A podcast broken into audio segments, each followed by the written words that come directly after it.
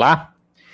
Bom, começou aqui o vídeo já. Né? Se você né, tá chegando aqui, se está chegando aqui pela primeira vez, uma mensagem que sempre tem que colocar no começo do vídeo, né?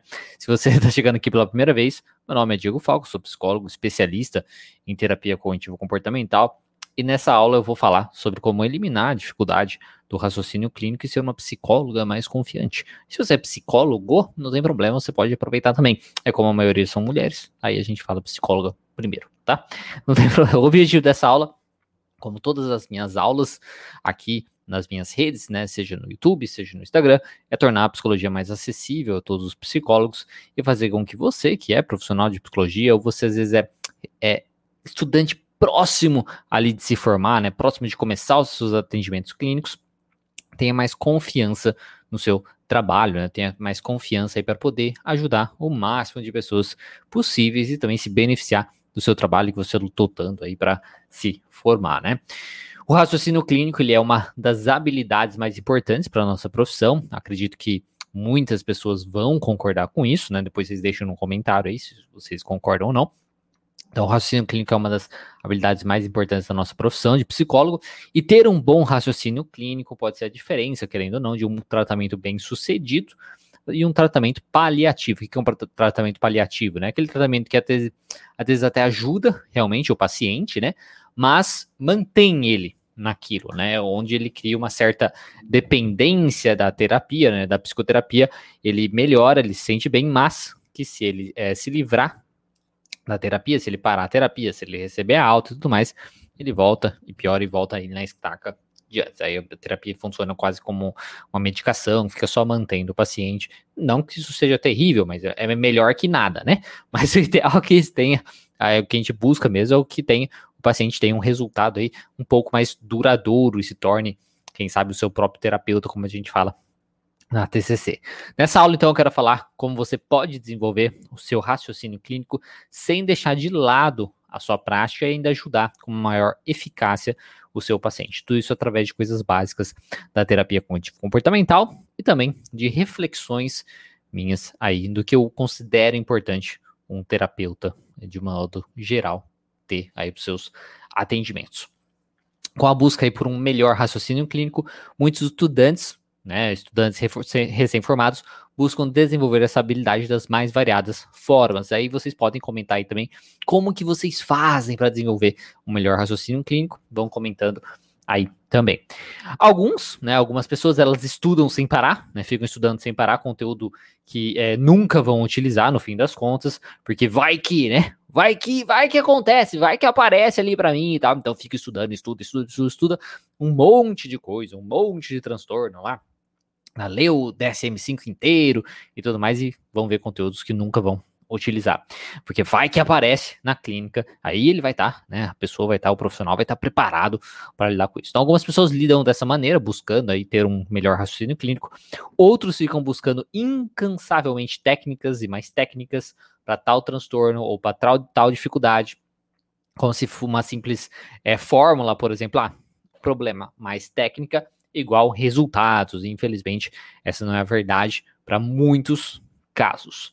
Tá? Esses, esses que acreditam que tem aí, é, essas pessoas acreditam que ter um acervo é gigantesco aí de diferentes técnicas. Ah, quanto mais técnicas eu souber, né, quando eu souber as técnicas para realmente lidar com todos os possíveis transtornos, com todas as possibilidades tudo mais, eles acreditam que ter esse grande acervo de técnicas vão dar a eles aí a habilidade de implementar essa técnica, as técnicas sempre que eles precisam. Isso é uma grande mentira, né? é uma grande mentira. E os outros que acham, ou tem outros também que acham que o problema é que eles, na realidade, não estão atualizados com as mais novas abordagens. Ai meu Deus, tem muita coisa nova surgindo, então preciso estudar a coisa nova. A coisa nova que o meu professor falou, a coisa nova que o meu colega falou, a coisa nova que eu tô vendo ali, uma propaganda, coisa nesse sentido. Então, eles sentem a necessidade, sentem que eles precisam fazer, por exemplo, a, especialização do momento, né? A especialização que estão jogando na cara dele para que eles precisem falar, você vai estar atrasado se você não fizer isso. Né? Então, é no desespero, ai meu Deus, eu ainda não tenho meu raciocínio clínico, eles podem correr atrás disso também. E se você me acompanha há um tempo já, né? Você sabe o que eu penso sobre tudo isso, sobre todos esses comportamentos e deve imaginar o que eu vou falar. Se você não me acompanha, talvez você não imagine, então você vai conhecer.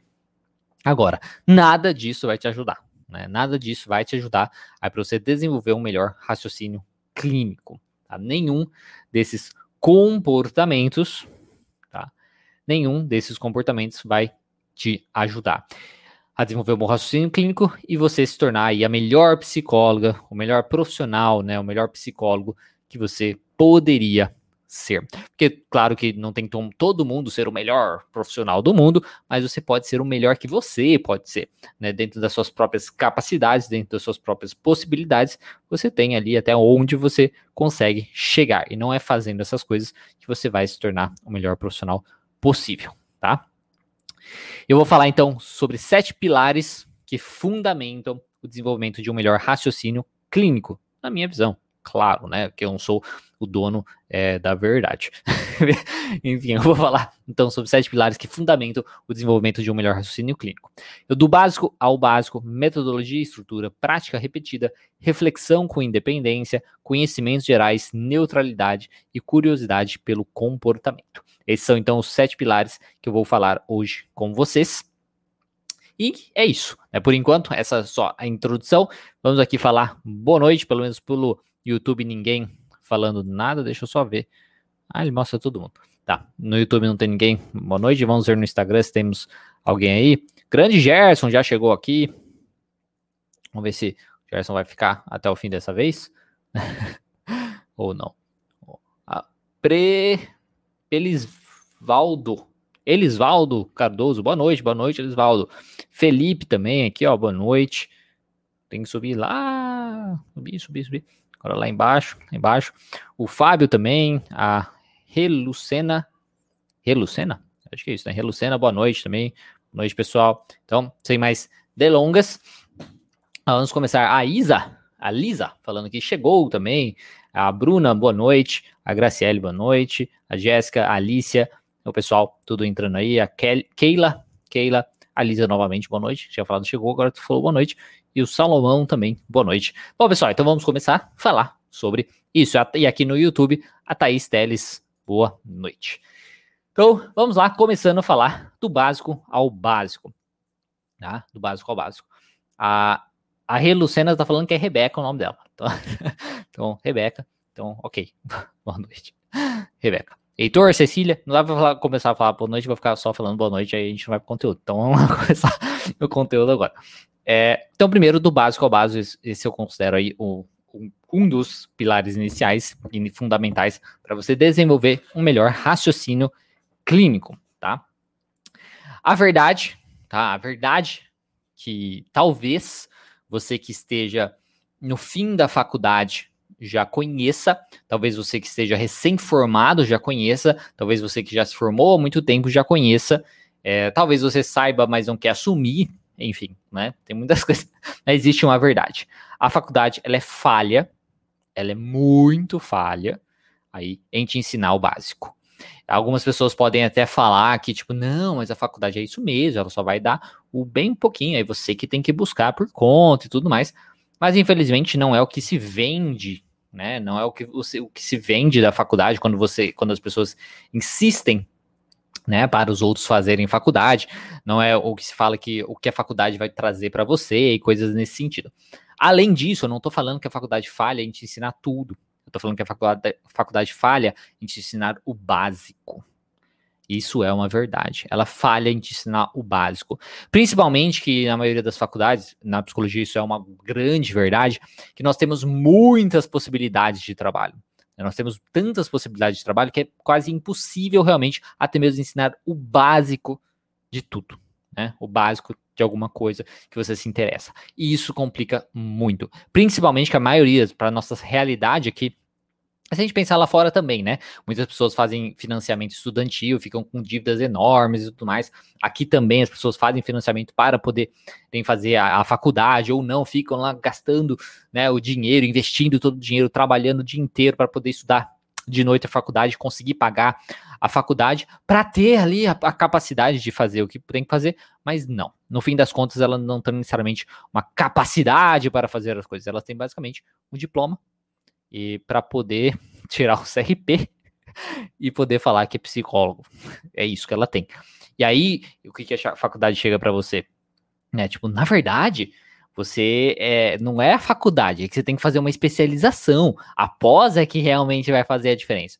E aí a gente cai nesse ciclo e fica nisso para sempre. Infelizmente, isso é uma verdade, tá? E se isso é verdade, como eu vou estudar o avançado sem eu ter o básico. Por isso que essa ideia de você buscar uma especialização, não sei o que e tal, às vezes não vai te ajudar dependendo de onde você vai buscar, dependendo de como você vai fazer esse processo. Porque se você não sabe nem o básico, não é estudando mais, mais, mais o avançado que você vai conseguir, tá? Até mesmo estudando por conta. Isso não vai te ajudar necessariamente na parte do raciocínio clínico. Você vai ficar simplesmente decorando as coisas e vai não vai conseguir na prática mesmo ajudar tanto, tá? Quando eu falo do básico ao básico, significa, né, do pilar, aqui voltando a falar do pilar aqui, do básico ao básico significa que você deveria conhecer de trás para frente os fundamentos da sua teoria, da sua abordagem. Eu sei que a maioria das pessoas que me seguem trabalham com terapia cognitivo comportamental, mas muitas algumas pessoas não. E, enfim, respeito todas as abordagens, mas independente da sua abordagem, seria muito interessante você conhecer de trás para frente a sua abordagem, que é uma coisa que a faculdade, infelizmente, não ajuda a gente. Vocês têm uma grande vantagem, tá? Na minha época de formado, de outras pessoas também, não existia internet, não existia um canal assim, por exemplo. não existia essas coisas. É, hoje em dia tem, então tem, é, você está um pouco mais fácil de você conseguir aí, de você atingir, é, ter um pouco mais de conhecimento do básico aí para te ajudar, né? Eu já falei várias vezes aqui que se você não entende a sua abordagem direito, você ou você precisa é, estudar, é, é entender essa abordagem, né? Ou, no caso, você precisa estudar mais do básico, no caso, ou você precisa trocar de abordagem. Então, se você tem uma dificuldade de entender a sua abordagem, tá? Não entra na sua cabeça, não faz sentido para você, é duas coisas que você pode fazer na realidade. É aprender essa abordagem melhor, talvez buscar uma outra forma de ensino daquela abordagem, mas focando, lembrando do básico, ou voltar nos livros principais básicos daquela abordagem, ou talvez conhecer uma nova abordagem que possa aí, te ajudar. Isso especialmente para pessoas que trabalham com abordagens um pouco mais. É, se você trabalha com essa abordagem, é, não, não, não, me leve a mal, né? Uma das abordagens mais filosóficas, né, que, que envolvem muito uma você crer nas coisas e não necessariamente entender as coisas. Né? Envolve uma coisa muito mais de você crer. Não, creia que é assim que funciona. Né? Não necessariamente, tipo, olha, entenda que é assim que funciona. Tá? Então, estudar coisas além do básico só te confundirão se você não sabe o básico. E o tão esperado raciocínio clínico, principalmente um bom raciocínio clínico, vai ser muito mais difícil de acontecer. O raciocínio ele vem do funcionamento do seu paciente tá? Do funcionamento do, do seu paciente, de entender dentro da sua teoria, entender, entender dentro da sua teoria como as pessoas funcionam de um modo geral e quando, como elas se mantêm no problema. Quando você tem esse básico, quando você tem claro isso para você, poxa, dentro da minha teoria a pessoa funciona desta maneira, é por isso que ela se mantém nesse problema, é por isso que ela não consegue sair disso. Então, fica muito mais fácil do raciocínio, tanto de você enxergar ali a pessoa, né, o funcionamento dela, como de você saber o que fazer, o que trabalhar com aquela pessoa para poder ajudá-la. E isso é o básico aí do raciocínio clínico, né? Ele não vem de você, por exemplo, conhecer o transtorno X ou Y, ou de você conhecer a técnica Z ou N. Ele não vem dessa maneira o raciocínio clínico. E não vai ser dessa maneira que você vai desenvolver um bom raciocínio clínico. Você pode ser uma pessoa, tipo um papagaio, que simplesmente repete as coisas e faz, e que pode dar certo, né? Porque você, ah, eventualmente solta aqui, ah, deu certo. Mas não vai ser através de um bom raciocínio clínico. Tá? Então, o primeiro pilar para um melhor raciocínio clínico, né, para um bom raciocínio clínico, é estudar o básico. O básico da sua teoria do básico ao básico. Então vai buscar aí livros é, básicos da sua teoria, vai fazer resumos sobre isso, vai refletir sobre isso, vai explicar o básico para outra pessoa, tá? Como se você explicasse para uma criança, para outra pessoa entender. Ensinar, querendo ou não, é um ótimo meio de aprender. Uma das coisas que me ajudou muito a conhecer o básico da terapia cognitivo comportamental e tudo mais, foi justamente começar, por exemplo, com blog. Né? Um blog onde eu comecei a escrever sobre isso e depois isso se trouxe. Eu não lembro se eu comecei o blog ou o, o, o canal primeiro. Aí vocês vão me desculpar. a minha memória é uma bosta. É uma bosta, minha memória. Antes era ótima. Eu acho que hoje eu tenho tanta coisa para fazer e, e focar no futuro que tá uma bosta minha memória. Então, eu não lembro que eu comecei primeiro, se foi o YouTube ou se foi o blog. Mas enfim, tanto escrevendo textos por blog, como escrevendo textos para gravar os vídeos e tudo mais, isso me ajudou muito a pegar e aprender o básico e coisas nesse sentido. Então isso pode servir para você também, tá? Se você fazer esse processo. Ainda mais hoje em dia que as redes sociais ajudam bastante, né? Ah, é, você pode até usar isso para produzir conteúdos para a rede social, né? Enfim. O segundo pilar que eu considero importante é a metodologia e estrutura, tá? O segundo pilar que sustenta um bom raciocínio clínico tá? é ter um método, é ter um método de trabalho para que você consiga colocar em prática o básico da sua teoria, né? Da sua terapia. Então você sabe o básico, você aprendeu, poxa, beleza, bacana, agora eu entendo, tal, tá. E agora e vamos para a prática, tá? Mas é como colocar em prática essa prática? Então ter uma metodologia, né? Ter uma estrutura talvez para te guiar, tá? Porque você pode até saber a teoria, saber entender o ser humano e estar bem craque nisso, né? Mas a teoria ela pode ser um pouco diferente da prática, querendo ou não. E você estudando a teoria pode, às vezes, você ficar um pouco limitado. Ah, meu Deus, mas como fazer, né? O que fazer e tudo mais. E isso é verdade para tudo, né? Que a teoria é diferente da prática. E se a teoria pode ter diferenças com a prática, né? É, se a eu essa teoria pode ter suas diferenças com a prática, você pode ficar um pouco perdido, né? Pode ficar perdidinho aí quando as coisas não saírem como você leu nos livros.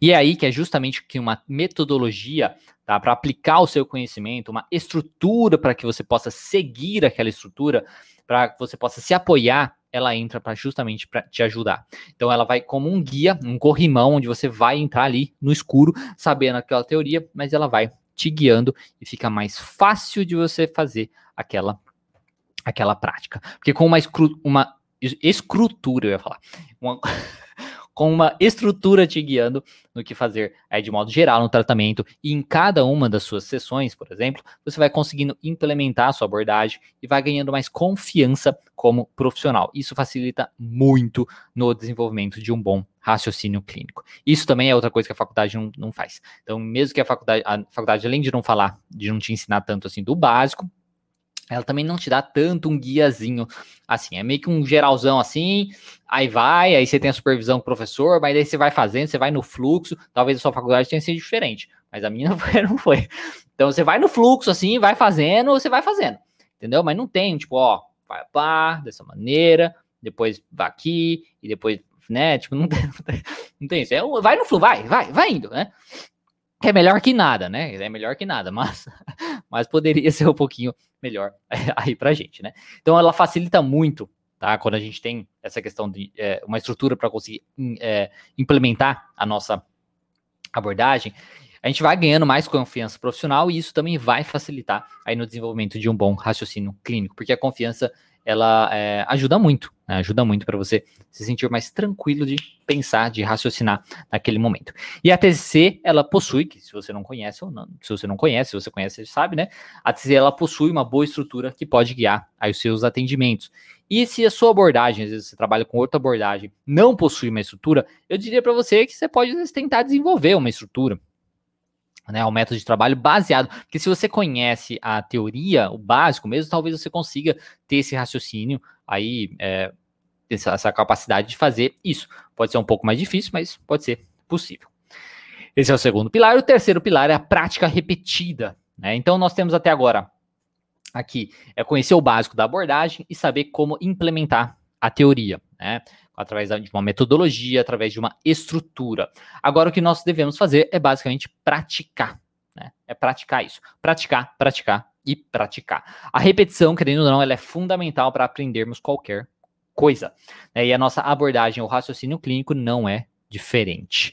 Né? Nós repetir, né? repetir, repetir, repetir, repetir, isso ajuda muito a fixar na nossa mente, a gente entender as coisas. E com a prática você começa a notar, isso é uma coisa se você já atende há bastante tempo, talvez você tenha percebido, ou talvez você já tenha até essa capacidade de antes da faculdade. Eu notava que eu tinha essa capacidade, eu me acho bastante nisso, de notar, de notar padrões. Tá? Então, com a prática, você começa a notar padrões de comportamento e pensamentos no seu paciente. O que é um padrão? Né? Você vai notar que, poxa, é, talvez essa normalmente esse tipo de pessoa, pessoas que têm costumam ter esse comportamento, elas costumam ter esse pensamento. Pessoas que têm essa emoção costumam ter esse tipo de pensamento, coisas nesse sentido. Você vai notando padrões. Então você percebe que normalmente, tá? Opa, calma aí, perdi, aqui. Então, a prática você começa a notar padrões nos comportamentos e pensamentos dos seus pacientes. Você percebe que normalmente determinada emoção é justificada por tal tema é, de pensamento ou tal tipo de comportamento só mantém os pacientes nos seus problemas. O desenvolvimento dessa percepção de padrões é fundamental para um melhor raciocínio clínico, porque você vai já estar tá um pouco mais preparado, você vai estar tá mais veiaco, né? Você vai estar tá mais esperto nessas, é, nessas coisas. Você chega mais rapidamente aí as hipóteses, né? Porque você vê assim o paciente se comportando de um jeito e como você já notou um padrão que aquele comportamento tende a ter uma relação, por exemplo, com um possível pensamento, a gente e você já desenvolve a hipótese, poxa, talvez seja isso daqui, né? Porque já teve vários outros momentos disso, notei esse padrão. Então talvez você, então você chega mais rápido numa possível aí, numa hipótese e fica, fica mais fácil também de você confirmar ou não essa hipótese, por conta desse padrão que você aí descobriu. Ao mesmo tempo, você pensa mais rapidamente em possíveis estratégias para colocar aquilo em prática. Tudo porque, através da prática, você aprendeu a identificar padrões de comportamento, padrões de pensamento que acontece, existe. Existe até padrão de jeito de andar. Se você, se você parou a pensar, se você é uma pessoa mais observadora, existem tipos de pessoas que andam da mesma maneira. É engraçado. E tem gestos, né, da mesma maneira. Não tô falando nem pessoas assim, ah, pessoas parecidas, é mesmo, mesmo pai e tal. Não, pessoas totalmente diferentes, né, de outro, outro lugar, outro país, sei lá. É, jeitos diferentes de falar. E, e, e, é engraçado, né? É engraçado porque normalmente esses tipos, essas coisas assim, alguma coisa outra, alguma outra coisa se repete também, sabe? É parecido. É curioso, é curioso. Então, mas enfim, é isso que eu, que eu só, só, só um, um, desvio aqui. Então você chega mais rapidamente, ao mesmo tempo que você passa, pensa mais rapidamente em possíveis estratégias. Então, até então, estude, entende, entenda o básico, siga até então, é, já são, assim, tipo, o, os principais, né? São os principais pilares para você ter um bom raciocínio clínico. Se você fizer só isso, você já está muito bem, você já consegue aí melhorar muito o seu raciocínio clínico e trabalhar muito bem aí na sua, na sua prática, né, na sua clínica. Agora entram alguns pilares extras que eu considero que vão te levar, né, que te levarão aí ao próximo nível, é, que podem te, te, levar a um bom raciocínio clínico, é, de um bom, de um bom raciocínio clínico ao melhor raciocínio clínico possível para você, dentro aí das suas próprias, próprias é, capacidades, tá? O primeiro pilar, isso que eu considero, é a reflexão com independência. Quem me acompanha há um tempo sabe que eu defendo muito essa questão de você ser um ser independente, um, um cabeça pensante, de você pensar com a sua própria cabeça, de você questionar tudo, questionar é, é, os colegas, questionar, não questionar brigando, né? questionar o que os outros falam, né? questionar professores, questionar o conselho, questionar todas essas coisas, né? Quando eu falo de reflexão, eu falo que você precisa desenvolver o hábito que pode aí se tornar uma habilidade, né? Que é de, o hábito de refletir, tá? Refletir sobre tudo que você estuda e tudo que você pratica. Depois de você estudar, reflita o que você estudou. Tá? Então estude e reflita sobre o que você estudou. Depois de você praticar, reflita sobre o que você fez e sobre os resultados que você também aí teve. Isso é uma coisa que a gente faz, de certo modo, natural também é, na TC, quando a gente busca, por exemplo, feedback, como a gente pega algumas a, a, a, as tarefas de casa e vê os resultados e tudo mais. Isso a gente já faz mais ou menos, mas você pode fazer uma coisa além também. Então, depois de estudar, reflita o que você estudou, depois de praticar, pra, reflita sobre o que você fez e sobre os resultados daquele, daquilo, né? Uma boa reflexão, tá? Ela te ajuda a cimentar o seu aprendizado. Tá? Você, você confrontar possíveis crenças irracionais que te atrapalha e pensar como adaptar o básico para cada paciente. Porque muitas vezes você se acha um profissional incapaz, você se acha isso ou aquilo, e, e ter esses possíveis pensamentos, essas crenças irracionais sobre você mesmo, sobre como um psicólogo deve ser, ou sobre a sua capacidade e tudo mais, te atrapalha. E fazer reflexões sobre a realidade, fazer reflexões sobre a sua prática, sobre os seus resultados e tudo mais, isso ajuda você ter dados, né, você ter informações para confrontar essas crenças irracionais, para mostrar, calma aí, não é bem assim. Olha isso, isso, isso, isso, isso, que mostram que você, crença, na verdade, talvez está aí enganada, que você está errada, coisas assim. Tá? Então, uma boa reflexão vai te ajudar justamente com isso e também você conseguir adaptar o básico. Depois você já estudou o básico, sabe muito bem o básico, refletindo isso, juntando o básico, juntando com os padrões do seu paciente, você começa a notar, fica mais fácil você adaptar. Poxa, então eu consigo fazer a adaptação aqui daquele processo, daquela metodologia, daquela estrutura para aquele paciente. Isso vem de uma habilidade também de reflexão. Agora, quando eu falo de uma reflexão com independência, eu acrescento aqui a sua capacidade individual, tá? A sua capacidade individual de pensar com a sua própria cabeça. Você vê, é, poucas pessoas querem pensar com a própria cabeça, tanto é que quando eu comecei a falar isso, aqui no Instagram, pelo menos, diminuiu o número de pessoas da live. as pessoas não gostam, as pessoas não gostam é, de, de, de, de quando falo sobre isso, mas infelizmente é a verdade. As pessoas querem simplesmente é, seguir. É, tanto é que isso é isso até é uma coisa polêmica e engraçada, né? É, o, o, o, nosso código de ética, por exemplo, ele serve como um meio. É, é, é imprescindível, né? Nós temos que ter, é ótimo, né? É, é realmente em defesa do paciente e tudo mais, né? É, só que não é, digamos não é como se ele não tivesse falhas, né? E uma das coisas que mais atormenta os profissionais, os psicólogos de medo, medo, medo, é justamente infringir de alguma maneira o código de ética e prejudicar, ai meu Deus e tal. Tanto é que quando a gente vê em é, propagandas de coisas relacionadas com psicologia, psicologia e tal, você sempre começa a notar. Vai um experimento para vocês. Sempre que você vê propaganda de psicologia, começa a notar eh, sobre coisas, cursos e tudo mais, né? Da prática, né? Da prática clínica. Começa a perceber quantos cursos, quantos que falam de forma ética e ética e tudo dentro da ética. Alguma coisa e tudo nesse sentido. Porque justamente é um medo tão grande né? Quando a gente faz uma propaganda, é justamente através de medos, né, desejos e tal. Então é um medo tão grande que o pessoal tem de infringir. Ai, meu Deus do céu! Que é usado isso, né? Ai, meu Deus, uh, então eu fazendo isso, aí eu vou estar dentro da ética. Uh, que bom. E ok, né? A gente tem que estar dentro da ética, a gente tem que fazer o que é certo, né? É, é, é óbvio que é o melhor para o nosso paciente, mas, né? É, temos que tomar o cuidado, né? De não perdermos a nossa capacidade de questionar as coisas. Tá? É, é raro ver pessoas questionando coisas, por exemplo, do código de ética que são inúteis, que não necessariamente tem a ver com ética, que não necessariamente tem a ver com benefício do próprio é, paciente, nem benefício do profissional, né? Que simplesmente estão lá. Né? Então, então eu comentei isso numa live é, na semana passada sobre isso, e isso acontece. Tá? Você vê, eu tô falando sobre isso, já foi perdendo mais gente aqui na live. Enfim, é isso mesmo. As pessoas têm muito esse problema, essa dificuldade é de questionar, né? E, ai meu Deus do céu, uh, nossa, se o conselho perceber que eu estou nessa live e o, e o Diego falando isso, o conselho vai me caçar, né? Então, eu não duvido nada que tenha gente que pensa assim.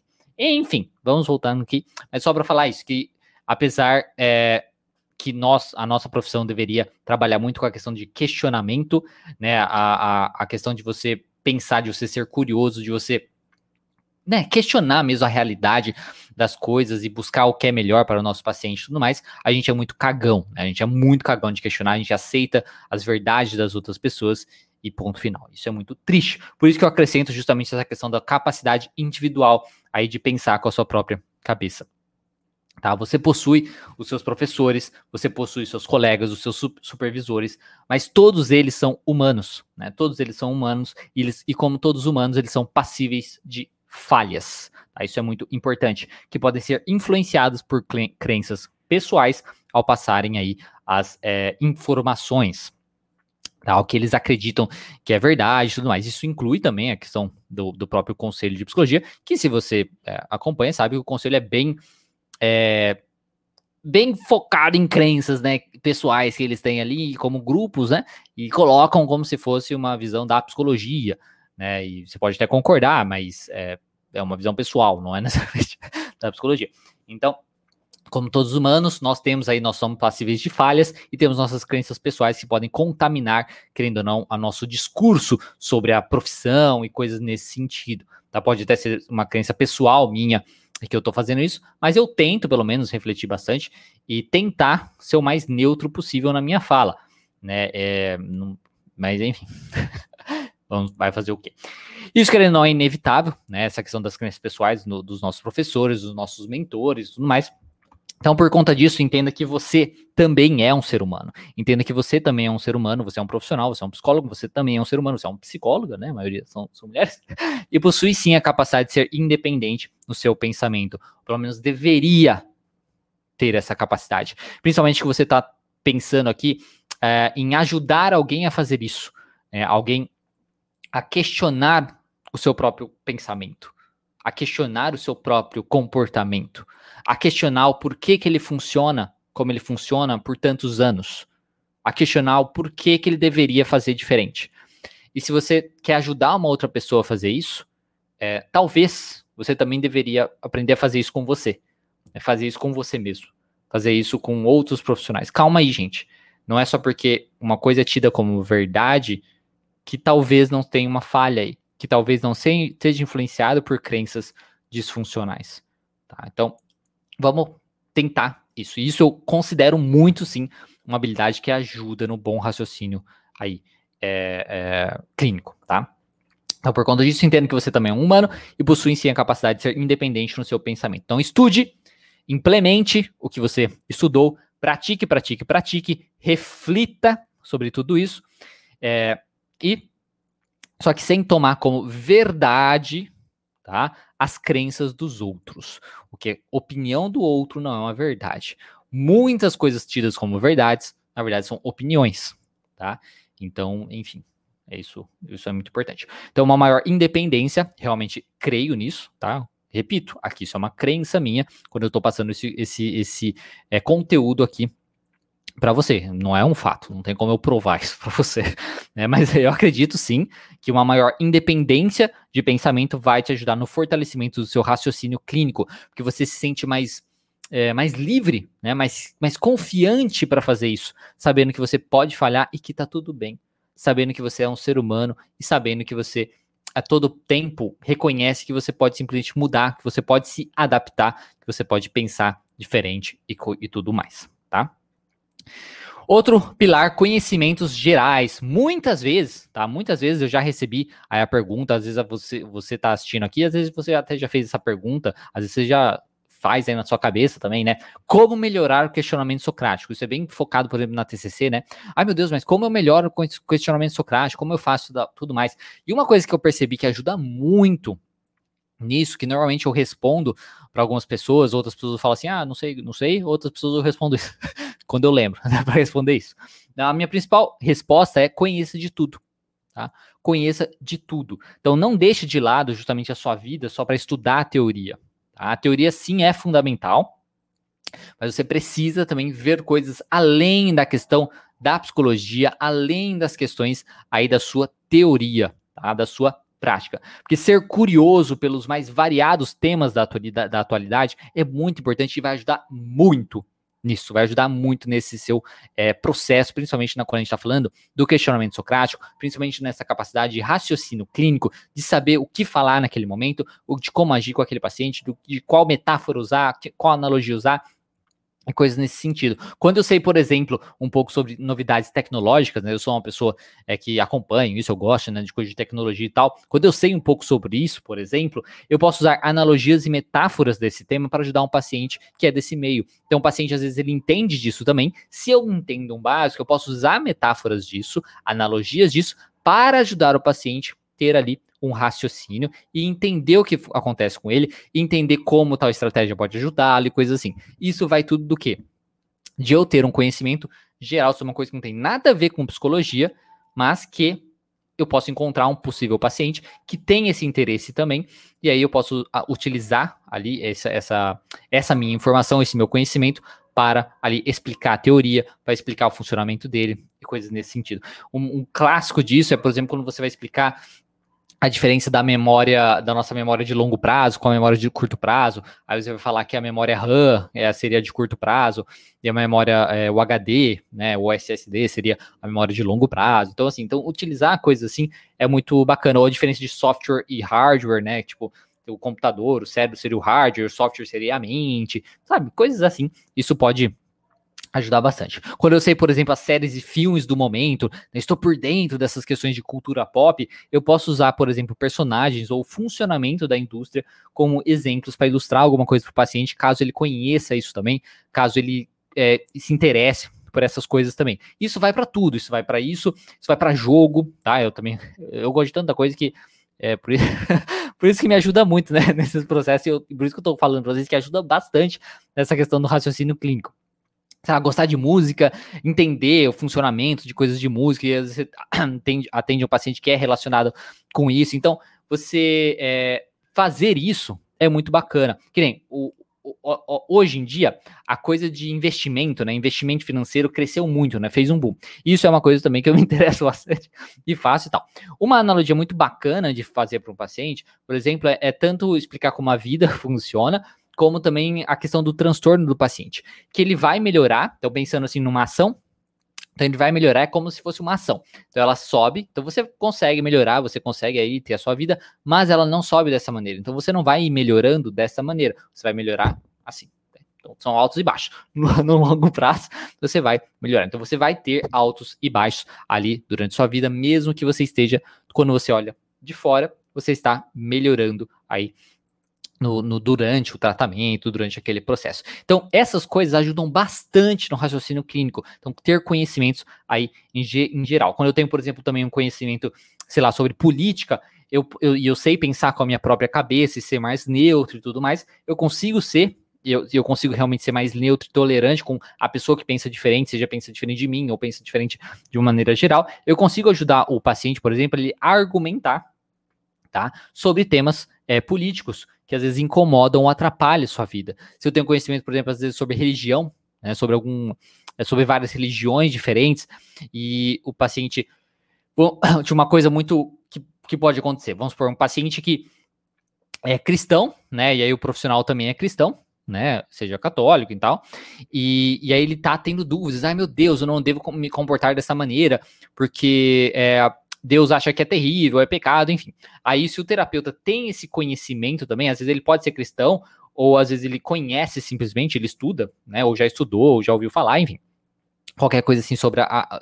ele pode usar disso, mas calma aí. E se ele sabe, né? Não, mas calma aí, mas eu sei que o Deus lá do Novo Testamento não necessariamente é, é tão punidor, não sei se ele, isso seria verdade. Então, usar esse conhecimento pode ajudar ele guiar os, os questionamentos, ele guiar o paciente, através dos questionamentos, a chegar na conclusão, é, realmente, não, o Deus, o Jesus lá, ele era é, é através do perdão, de quem atira a primeira pedra, enfim, né, coisas nesse sentido, e, e ajudar o paciente a chegar nessa conclusão. Isso vai do conhecimento prévio do terapeuta de, de ter isso para guiar o paciente através dos questionamentos. Então, isso daqui é uma coisa que eu acho muito bacana. É um pilar assim muito bom para você trabalhar no seu raciocínio clínico, principalmente quando a gente fala aqui do questionamento é, socrático.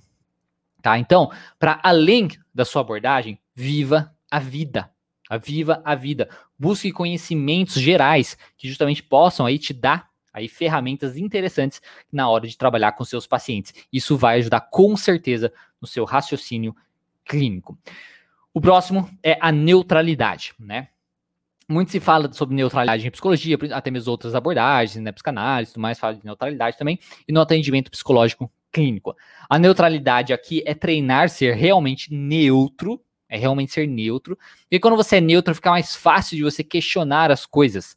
Né? Porque se você é neutro, você não tem um lado né, nas coisas, então você simplesmente questiona. Né? Questiona. Vamos buscar mais informações sobre isso. Então, a neutralidade aqui é treinar ser realmente neutro quando no meio de debates polêmicos, seja com pacientes, seja com colegas e coisas nesse sentido.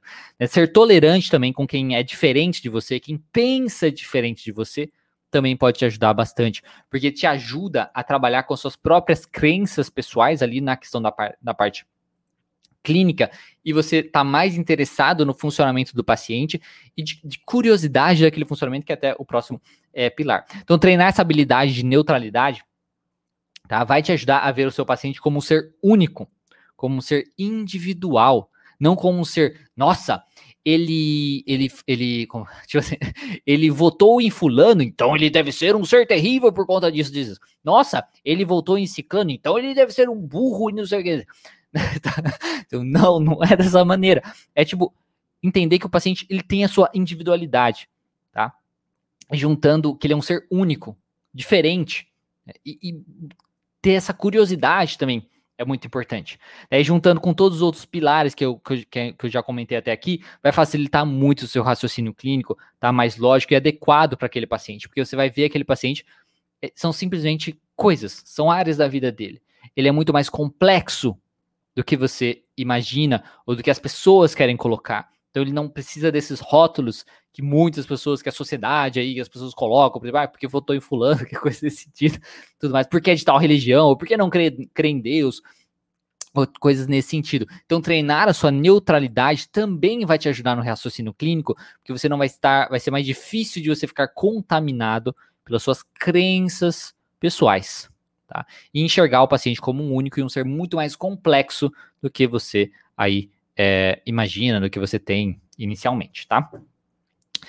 E acho que é o, é o último.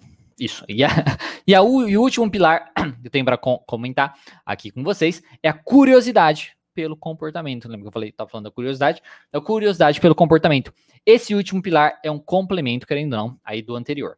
Como eu sempre falo, quem me acompanha há bastante tempo, eu falo, falo já falei muito sobre isso. Tem gente que fica brava até, mas enfim, que às vezes não, não entende necessariamente o que eu estou falando, mas, mas enfim, eu, o que eu falo é a tolerância é fundamental para o nosso trabalho. Eu acredito muito nisso e ainda pode ser bom para a nossa vida pessoal. Você aprender a ser mais tolerante e neutro, por isso que junta na questão da neutralidade. Né? Quando nós aprendemos a neutra neutralidade e a tolerância, a verdadeira né, tolerância, aqui nós conseguimos voltar aos fundamentos da psicologia. Eu realmente acredito nisso, onde a curiosidade pelo comportamento humano, tá? onde o querer entender o porquê as pessoas se comportam como elas se, com, se comportam, tá? Como ela, o porquê elas sentem como elas sentem, tá? Reinavam. Antigamente era assim.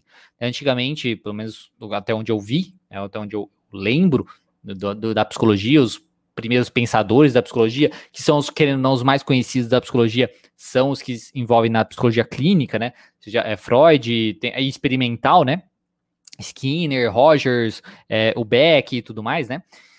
É, querendo ou não, era sempre movido pelo quê? Pela curiosidade, né? Era curiosidade, poxa, fulano está sofrendo com isso, né? Fulano está se comportando assim. Por quê, né? Vamos, vamos investigar, né? Tipo, por que será?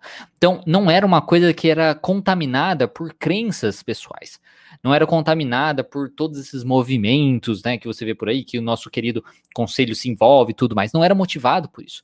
Era motivado pela pura curiosidade de entender aquele funcionamento e de se importar com o outro, de buscar a solução individual do outro. Não a solução de mudar o mundo. Ah, eu preciso mudar o mundo para proteger a pessoa. Não.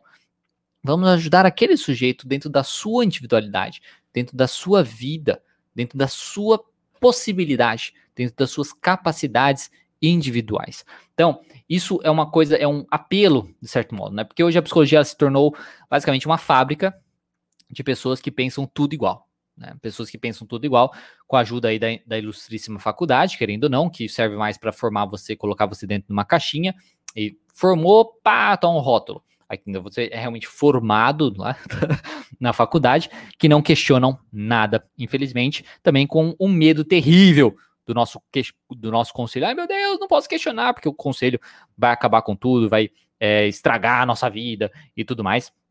E também o medo do julgamento dos nossos colegas, porque nós, poxa, se você é psicólogo, você sabe sim que o, o, é, o como fala? Que os próprios colegas também são muito julgadores, né? julgam muito nossos comportamentos, julgam nos, muito nossos, nossos pensamentos e os nossos é, questionamentos. Então isso é muito é, interessante, né? De, tipo, que complica bastante a nossa, a nossa vida. E infelizmente a faculdade, se a gente parar a pensar quando ela foi criada, né, como é desenvolvida, na realidade a ideia é de você se tornar um ser capaz de pensar, né? De você ser um, um, um ser mais curioso que consegue questionar, que consegue parar e, poxa, hã, né? Por que será, né? Essas coisas e mais. Mas não é assim que funciona, né? Quando você talvez joga um questionamento, alguma coisa, você é colocado para baixo pelos professores, pelos colegas, de um jeito bem terrível, né? Então a faculdade, infelizmente, não ajuda nisso, os colegas reforçam isso e por aí vai, né? Então, por isso, eu acredito que o último pilar, tá? É, é, então, eu, calma aí que eu tinha falado do julgamento dos colegas, que se baseia aí em, em apontar o dedo, né? A psicologia de hoje em dia, apontar o dedo e destruir. Tá? Esse, isso, eu acho que isso é muito importante. É, hoje em dia se foca nessa questão de destruir quem pensa diferente, quem é diferente, ao invés de buscar entender. Ao invés de buscar entender o que, tá, o, que tá por, o que está por trás de certo pensamento, de certo sentimento, de certo comportamento. Né? Por isso eu acredito que o último pilar, para que você tenha aí o melhor raciocínio clínico possível é que você desenvolva uma genuína curiosidade. Uma genuína curiosidade. Não basta você simplesmente ter a empatia, você simplesmente querer ajudar e tudo mais. Você tem que ter uma curiosidade para entender aquele funcionamento. É, curiosidade pelo comportamento do outro. Uma curiosidade pelo funcionamento do outro. E querer ajudar o outro com a sua vida, tá? com a vida dele. Ajudar o outro dentro da vida dele não dentro do que você acha que é o melhor, né? não dentro do que você acredita que é o melhor, né? mas não, dentro da vida do outro, você vai ajudá-lo a justamente melhorar. Não, não uma vontade de mudar o mundo também através de censura ou ataques em quem pensa diferente. Né? Então é muito volta na questão da neutralidade e tolerância, porque ser tolerante é também tolerar quem pensa diferente, tá? Então, é importante. É, e para ter o melhor raciocínio clínico, então, eu tenho que querer conhecer o outro. Eu tenho que querer saber de onde ele vem. Eu tenho que querer genuinamente ajudá-lo a defender a sua individualidade. E para finalizar, então, só para uma recapitulação, estude o básico de forma direcionada, pratique de forma direcionada, repita o processo, reflita, descubra a sua individualidade pensante conheça assuntos gerais, busque a neutralidade e a tolerância e tenha genuíno interesse para voltar à psicologia pelo que ela realmente representa. Então, é isso, né? Vamos, hashtag aí, ó, psicologia genuína. então, vamos, pelo amor de Deus, voltar isso. É isso é o que eu acredito que vai te ajudar a você desenvolver um bom ou o melhor possível aí raciocínio clínico que você pode desenvolver tá certo? Vamos agora aqui responder algumas dúvidas, ou enfim, pessoal mandando coisa. É... Boa noite. É... O Pelisvaldo. Elisvaldo. Ah, é P de padre. tá. tá, porque agora que eu vi que você falou. Boa noite, sou padre psicólogo de imperialismo. Ah, bacana. Na, quando, eu, me informei, tinha uns dois padres na, é, na, na, minha turma, não, mas na turma da frente, assim. Bastante padre faz psicologia, né? Interessante. É a Tereza, boa noite, feliz estar empreendendo. Bacana, o pessoal falando boa noite aqui, o Ali, Aliamar. É, lhe acompanho faz um tempão, que bacana. Fico feliz. É, o YouTube tá desde 2015, o Instagram tá desde 2018. Né? então tem tempo mesmo. A, a Dalva falando é bem verdade. É, é, como faz tempo que você mandou mensagem, não sei do que, mas que bom. a, a Rebeca, é Rebeca, né? Ó, tá vendo? Minha memória é uma bosta, por isso que eu falei. Mas eu acho que era Rebeca. É muito falha mesmo a falta de prática na faculdade, sim. É tudo muito superficial a prática, isso mesmo. A Ana Maria é psiquiatra, já confrontei número de N vezes e tem muito mais tempo de profissão. Ela já negou o prontuário do cliente, que é um direito do cliente da família, isso sem contar diagnóstico. É...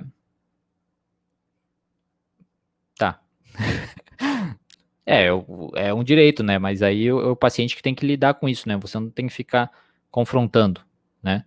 Ah, você tá, você como é, cliente, você tá falando. Tá.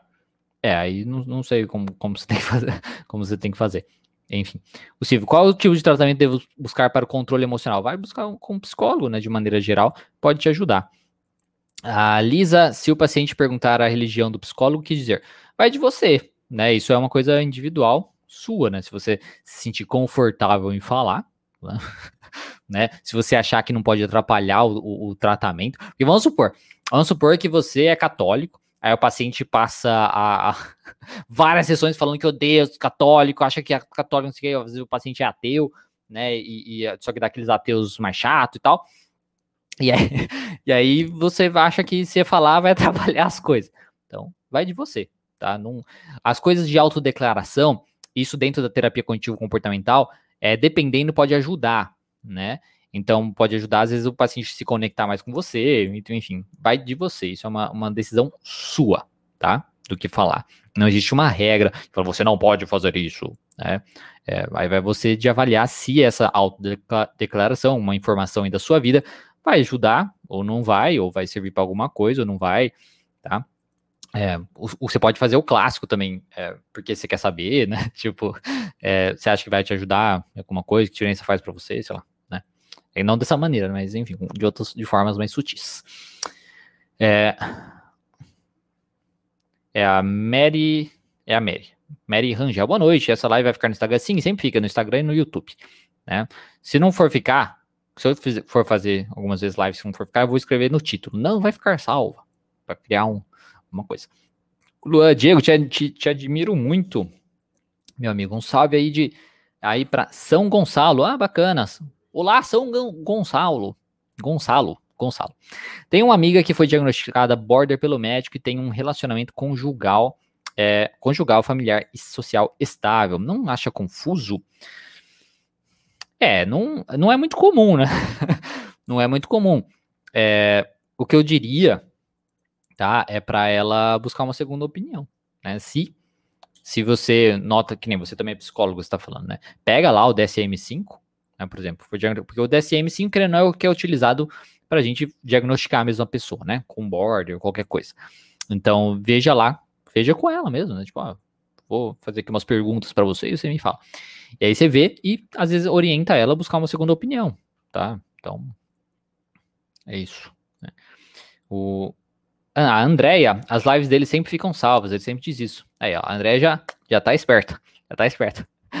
É, que live maravilhosa, obrigado, que bom, fico feliz. A Lisa, a Mary, ok. Dalva, Palminha. Psicologia genuína, isso bom. Isso mesmo, Andréia, isso mesmo. A Mary, você explica muito bom, que bom, fico feliz que, que, que goste. Né? O Salomão, muito bom, essa é a minha primeira participação, gostei muito, que bom, fico feliz. Compartilhe também com as pessoas que possam talvez gostar é, da, do, desse assunto, ou não, que vão ficar bravas, né? às vezes os profissionais mais ortodoxos ou não, meu professor é Deus! Que absurdo isso! Não pode, né? Então, vai saber, né? Sempre tem um outro aqui e ali. O pessoal falando boa noite. Thaís Teles, verdade. Além de ensinar algo sem sentido para a vida profissional, lutando por uma bolsa, bem isso mesmo. TC para mim faz mais sentido no momento. É, ela tende a fazer um pouco mais sentido, sentido por ser mais prática, mas é de cada pessoa, né? A pessoa pode ter, ter sentido outras abordagens também. Tá? É, hoje em dia eu tô mais, quando eu tô treinando mais a questão da neutralidade, eu tô muito mais tranquilo com as outras abordagens. assim, é. A Débora, adoro seus vídeos, você apresenta uma realidade, você apresenta a realidade da vida do, é, profissional dos psicólogos que não vemos em livros ou outros psicólogos falando. É, é essa é a minha ideia, essa é a minha ideia. Eu sou uma pessoa que um tempo atrás, né, eu não lembro quando começou isso, mas eu sou uma pessoa muito. Eu sou tímido, né? Eu tenho ansiedade social e tal. É, eu mesmo me diagnostiquei depois, quando eu aprendi ansiedade social depois de formado. eu falei, caralho, eu tinha ansiedade social, eu tenho mesmo. E, mas eu fui melhorando bastante, né? Aqui isso foi um desafio, né? Mas enfim, o próprio canal ajudou bastante nesse processo. E, mas uma das coisas que me ajudou muito, né, a vencer a questão da timidez e tudo mais, foi me tornar uma pessoa muito sincera. Então, é, eu sou muito piadista, é, eu sou até meio chato. Né? Se vocês assistem a série Friends, às vezes eu dou uma de Chandler, assim, né? De, né? soltar as piadas assim, né? Meio. Mas, enfim. É, e a, a sinceridade, então, me guiou por muito tempo. Né, me guiou por muito tempo no sentido, cara, se eu falar a verdade, não tenho o que falar. Isso me ajudou muito na questão da timidez e as pessoas se assustam, né, quando eu falo, falo realmente coisas sinceras, mas muitas gostam. Né? E que bom que a parte, e aí eu trouxe isso para falar também sobre a profissão, sobre a realidade aí para a profissão e ajuda, né? Ajuda bastante, sou assim também com os meus pacientes, ajuda bastante e que bom, né? Porque eu acho que falta, né? Falta isso muito, essa coisa muito pomposa, essa coisa muito. É... E querendo ou não, cara, o que, que a gente quer vender para o nosso paciente, né? O que a gente quer trabalhar com ele? Com que ele seja ele mesmo, né? Com que ele seja sincero com ele mesmo e sincero com o mundo. Não seria um mundo muito melhor se todo mundo fosse um pouquinho mais sincero, não 100%, mas um pouquinho mais sincero, né? Então acho que isso é muito válido. E aí eu gosto de fazer isso para tentar também ser um modelo, né? Quanto mais é, sinceridade, melhor. E é mais fácil, muito mais fácil assim, é para você ser uma pessoa mais neutra e tal. Cara, é muito mais fácil você ser é, sincero, falar a verdade, ponto final. E mesmo assim, eu ainda preciso me controlar, porque eu também tenho um, um fundinho, um medinho do conselho, porque é, é uma crença, né? Então vai, vai batendo, né? Vai, vai, vai, vai, vai ficando fixo isso na nossa cabeça. Né? E enfim, aí eu vou me soltando um pouquinho.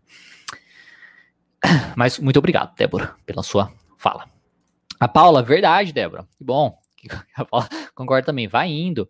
É, eu ia no fluxo mesmo, a Isa falando, tá vendo? É isso mesmo, a Thaís concordando, ia, vai indo. A Isa, eu ia no fluxo mesmo, verdade.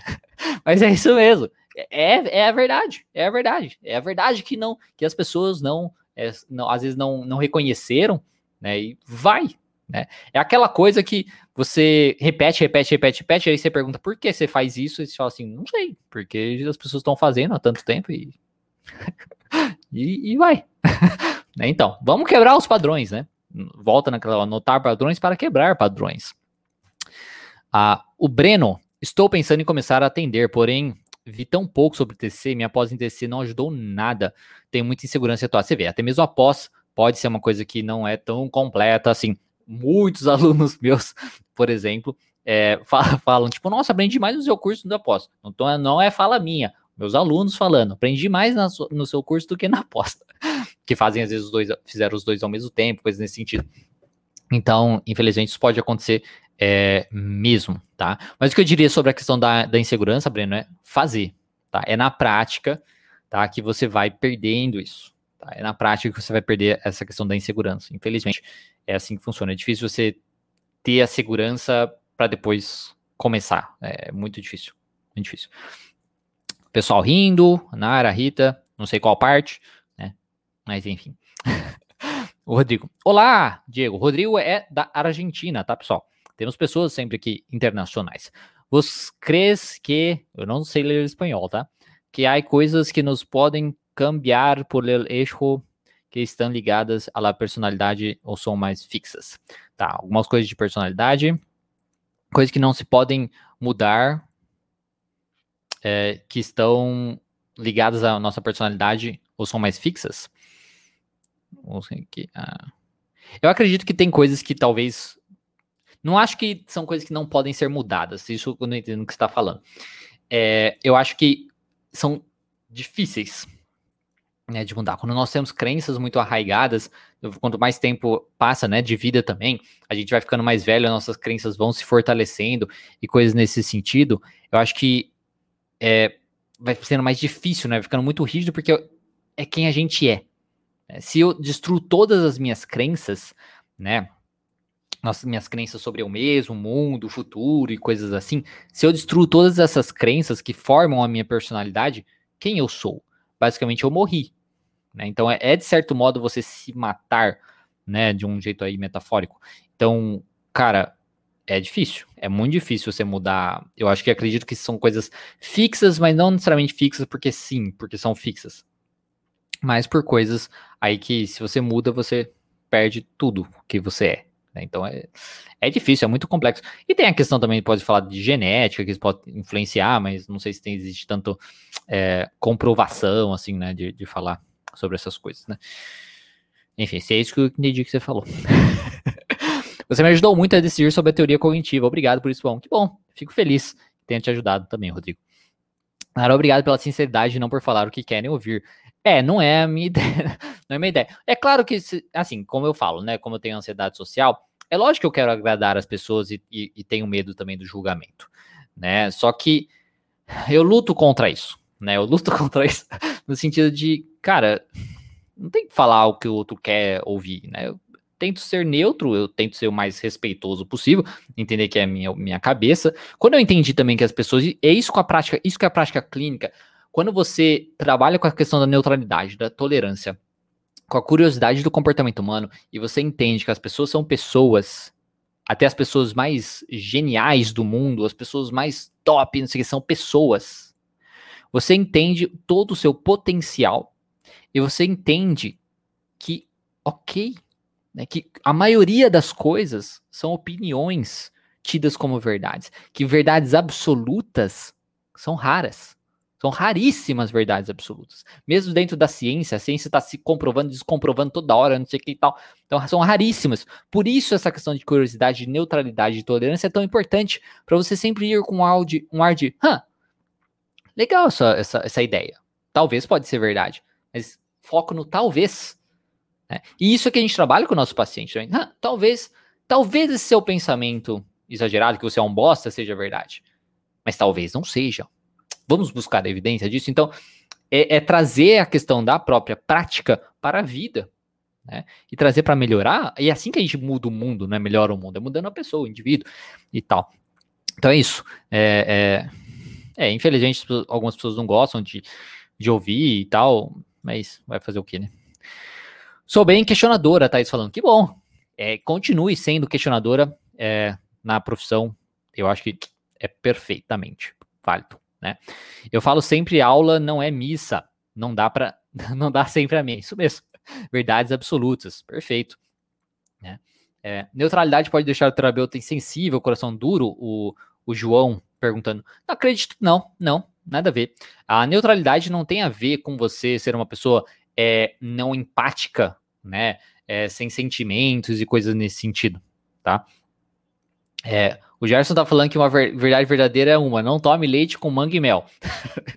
Aí eu vou colocar, talvez não, talvez sim, não sei, não conheço, não, saberia, não saberia dizer.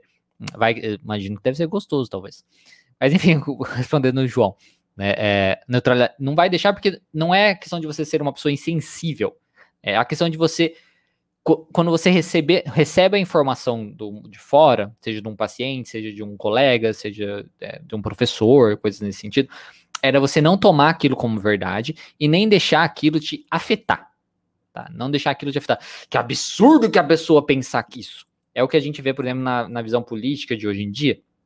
Que absurdo que a pessoa votou no, em fulano de tal. Entendeu? Que absurdo, porque isso, se ela votou nele, então isso significa que ela é um monstro e não sei o quê, isso significa que ela é burra e não sei o quê. Entendeu? Então é uma coisa que é, é isso que é não ser neutro. E ser neutro é se a pessoa falou, ah, eu votei em fulano de tal. Fala assim, nossa, hum, por quê? Por que será? Vamos, vamos saber, então, por que, que a pessoa votou em fulano de tal. Aí você vai ver, por conta do histórico, do que aconteceu, o que a pessoa acredita que aquela pessoa representa, as ideias, enfim.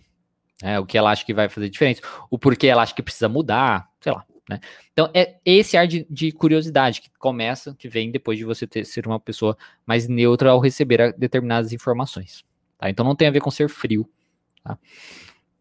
É, a Karen, boa noite. Ixi, agora que eu vi, já passou tempo.